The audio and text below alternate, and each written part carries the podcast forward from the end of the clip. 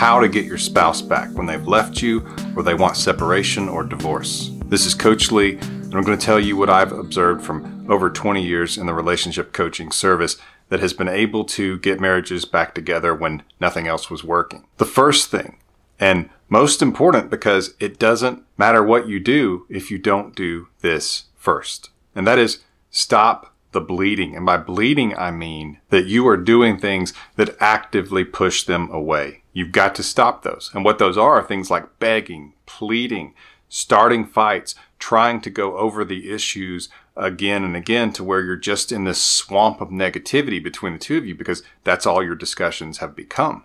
And so you at least have to stop those things because the begging, the pleading, the thinking that you can just keep talking about the issues and you're both going to come to this magical conclusion that's going to make them want to stay, all that makes things awkward. It makes them want to get away from you sooner. It makes them feel like you are less attractive and it makes them not want to be in the marriage at all because it feels so negative just to be around you. One person told me one time when I was working with the person trying to get back together with them and save the marriage, and finally, this other person who wanted to leave agreed to speak with me. And he said, Whenever I see my phone light up with her name, I start feeling anxious. I want to get away from her. I don't want to hear it. I'm getting to where I can't stand her voice because it always has a negative impact on him because they're staying in this swamp of negativity and they're not having any positives at all that can make him even comfortable being around her, let alone want to come back to her and pledge forever. And that brings us to number two. It's so important to have small positive interactions. And it seems so simple and basic that it couldn't possibly do much. But it is amazing how if you start focusing on just having some small basic positive interactions, how it can really open up for this other person to where they start being around you more. They start choosing to come to you or even suggest that you two have coffee or get together or talk about some certain situation. And it may take some time, but it can definitely get to a place where the other person starts seeing it as possible that it could work, possible that they could be happy and that this could work out. Because what happens is and this is a key part of this, is that when they decided they wanted to leave, there was a lot of negatives for them in the relationship. Attraction had fallen.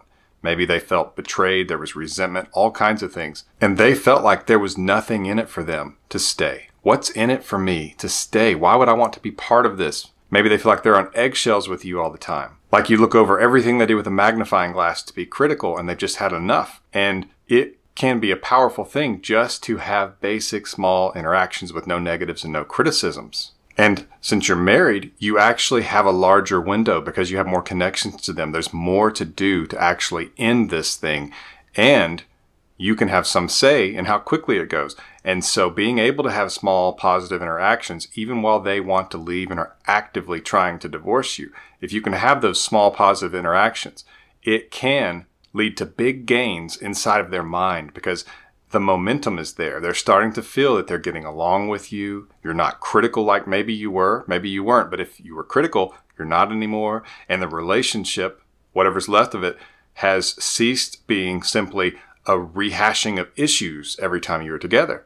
And it can really give some momentum to where they can start seeing it as possible that they could be happy with you, possible that the marriage could be happy again.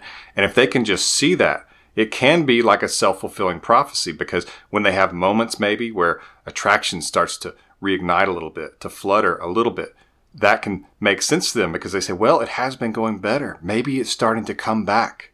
And then because they're positive about it, it can be like a rolling snowball. It picks up mass and momentum and things can really start going your way. And it's all because you decided to have positive interactions with them so that they didn't assume it was always going to be negative with you.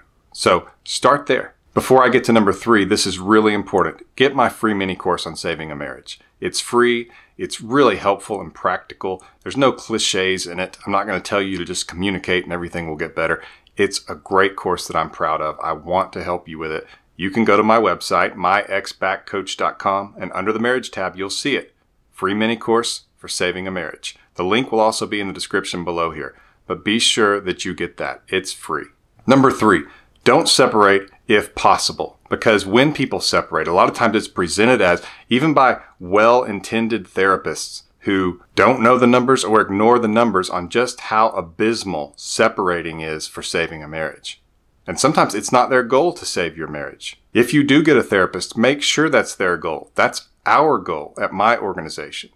So when I say that separation is a bad idea if you want to save the marriage, it's because I'm basing that on actual verifiable data. Separation points you in different directions. It alleviates all the pressure so they feel like, ah, oh, I've gotten away from them. This is what I wanted. What a relief.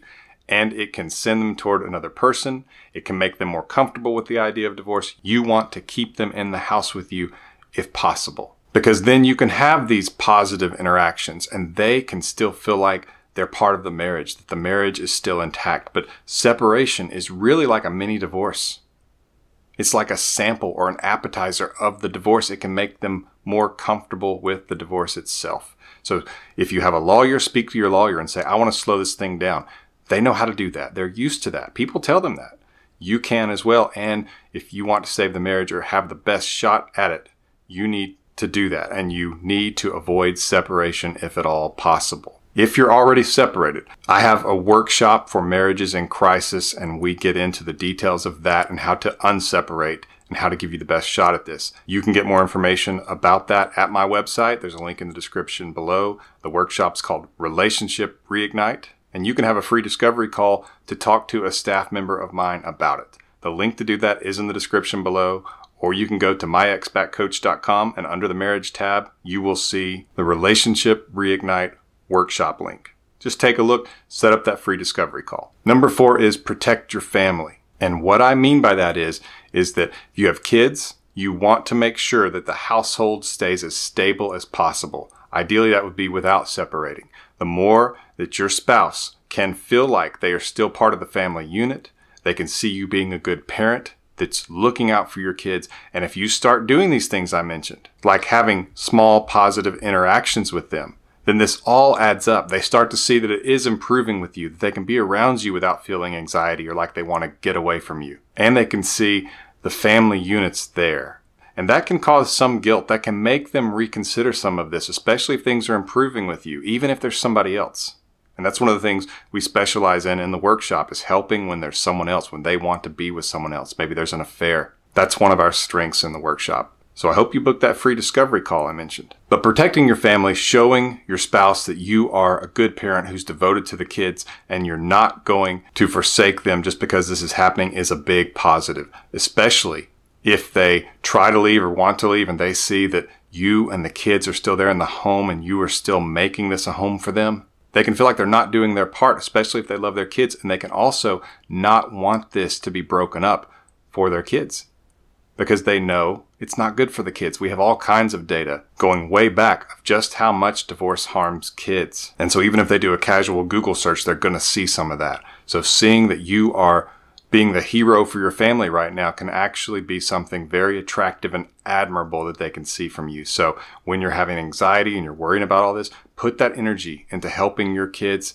feel like that the family's still there and doing things to make that the case. So you have family dinners. If your spouse will sit down and eat with you, especially when the kids are there as a buffer. If you have kids, that's something that can be really effective is having family meals to continue so that they have to interact and be part of the family unit and they realize if they leave it that that is a big loss for the kids and for the family as a whole. And they can see this is so nice. This is so wonderful to just have our family here to all of us be together.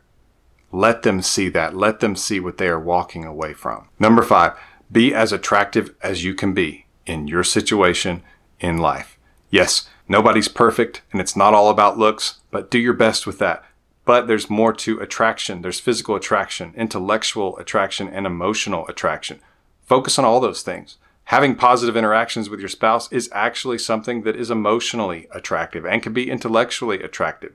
And if they're around you and you have improved yourself physically or continued to work on yourself, then you have all three elements of attraction, and that's important for them to see. And so it adds to that idea that it could work with you, that it's nice being around you, that they like what they see, or they are liking it better. I don't know all the details, but you do. And so just take this information, work to be as attractive as you can in your situation because that's all you can do, and then focus on these other things. And if you are able to improve in all these things, even though it might be small positives in each of these things that I've mentioned, that adds up to a lot simply because it's like a rising tide raises all the boats. Everything seems to be improving. And so it can feel like a lot, even though it's just a little bit with each of these things. Be sure to get my free mini course on saving a marriage. The link is in the description below, or you can go to myexbackcoach.com and it's under the marriage tab. It's really important that you see that. I wish you the best. I'm here for you. This has been Coach Lee, and as always, thank you for watching.